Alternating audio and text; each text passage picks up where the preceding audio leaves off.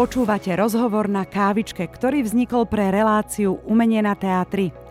Dnes s Katarínou Koreckou. Umenie je fikcia, ktorá nám umožňuje rozpoznať pravdu. Dnes som si na kávičku pozvala herečku Moniku Hilmerovú. Herečku a mamičku by som povedala. Vítaj, ahoj. Ahoj. Ďakujem, že si prijala moje pozvanie. A ja len poviem, že po dlhom čase a možno prvýkrát robíme kávičku s respirátormi, lebo ty si prišla priamo z nakrúcania.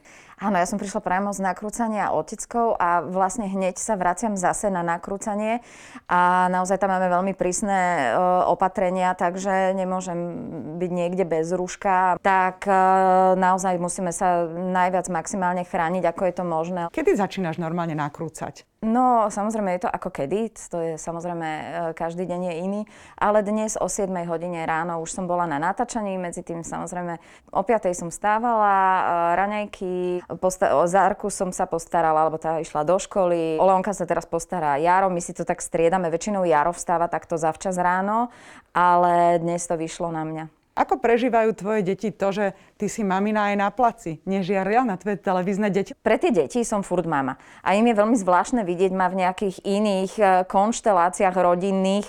Keď je to nejaký film alebo že niečo krátkodobé, tak, e, alebo divadlo, tak to vnímajú, áno, že to je len to. Lenže tým, že vlastne tento seriál spôsobil dosť taký veľký boom a strašne veľa detí na to reagovalo, alebo ľudí, že keď sme niekam išli ako rodina, tak e, ma zastavovali iné deti a chceli sa so mnou fotiť a tak, a tak som to som vnímala, že nebolo úplne príjemné mojim deťom. A okrem toho ich sa napríklad v škole pýtali, keďže v prvej sérii ja som hrala takú veľmi zvláštnu matku, ktorá opustila svoje tri deti a, a našla si iného partnera. Ale vieš, ja ti rozumiem. Áno, tak ty vieš, čo to je. Ale uh, takže uh, mňa sa zrazu deti moje pýtali, že mami, aj ty od nás odídeš? Že ty si nenájdeš nikoho. Ja, že no, môj zlatý, toto nebudete pozerať, toto nie som ja. Ale že sa ich vlastne na to pýtali ostatní v škole a tak. Takže to bolo, to bolo také, že som si povedala, dobre, toto radšej nie. Vy máte veľmi pekný vzťah s tými deťmi. Vy sa tým deťom veľmi venujete aj spolu s Jarom. Áno, tak to určite áno. Tak klopem, dúfam, že e, sú deti spokojné so svojimi rodičmi. Príde puberta, určite sa všeličo dozvieme. Čo? Ešte nemáte pubertu? Zarinka teraz má 11 rokov, tak už, už, už je taká slečná, už to, už to vidím, že už to tam tak začína. Ale teda musím si zaklopať, že je to zatiaľ, zatiaľ je to tak, že, že to zvládame. Ale aj ona. A Leonko ten má 7 rokov, takže, takže ten, ešte, ten ešte taký ten moc kací, že ešte tam nie je taká nejaká puberta, že to nie. Tak snáď zostanete také kamarátky, lebo ste aj spolu hrali už. Uh-huh. máte za sebou aj takéto vlastne spoluprácu. Dobre sa spolupracuje s vlastným dieťaťom? So Zarou sa perfektne spolupracovalo. Leonka už tiež volali a ja, že teda vyskúšajme si ho a boli sme e, teda na nejakých kamerových skúškach a vyšiel von s tým, že nemal som tam chodiť. Tým to záslo a ne, nechcel to, ale Zarinka tak keď mala vlastne 5 rokov, myslím, tak so mnou dabovala. E, vlastne si ju vybrali lebo na tie Disneyovky a t- tieto kreslenky, ako sa po slovensky hovorí, uh, sa robia vlastne voice castingy a v Amerike priamo vlastne vyberajú čo najpodobnejší hlas tomu originálu, tak som bola taká veľmi hrdá, že si Zarinku vybrali. A najprv mala takú malinkú postavičku v, v jednej kreslenke, to sa volalo v hlave, ja som tam hrala radosť a ona tam hrala malú Riley. No a e, bolo to pre mňa hrozne milé, ona nevedela ešte čítať samozrejme, takže som jej pomáhala v tom štúdiu pri mikrofóne. A potom, myslím, o rok neskôr dabovala už malú Dory, keď bolo Hľada sa Dory tak to som bola ešte viac hrdá, lebo to bola ešte väčšia rola. A hrála so mnou aj v Spievankove, tam ja som bola stará sova, ona mladá sova, teda ja mladá sova, ona malá sova. Naučím vás čítať, písať, počítať a pritom si môžeme spolu zaspievať. Dokonca v Národnom divadle so mnou účinkoval jej hlas.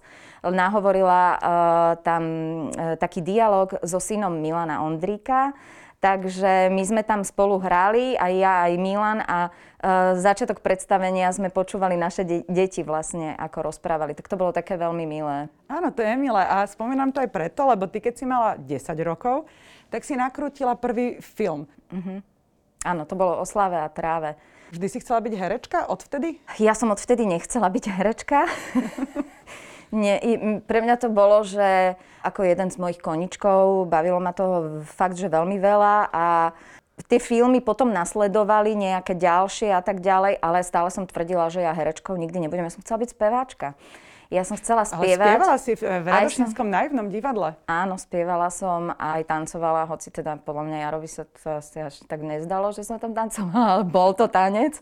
A uh, to ma strašne bavilo, tam som to mohla tak sklbiť vlastne, lebo uh, mňa ten spev veľmi baví, aj dodnes. To herectvo, k tomu som tak nejak postupne sa dopracovala tým, že tých hereckých príležitostí bolo stále viac a viac, že ja som akoby nemala čas sa stále venovať tomu spevu spevu. Stále toho času ubúdalo a potom som sa aj časom, ja som ani herečkou, teda herečkou som začala chcieť byť až eh, keď som skončila filozofickú fakultu.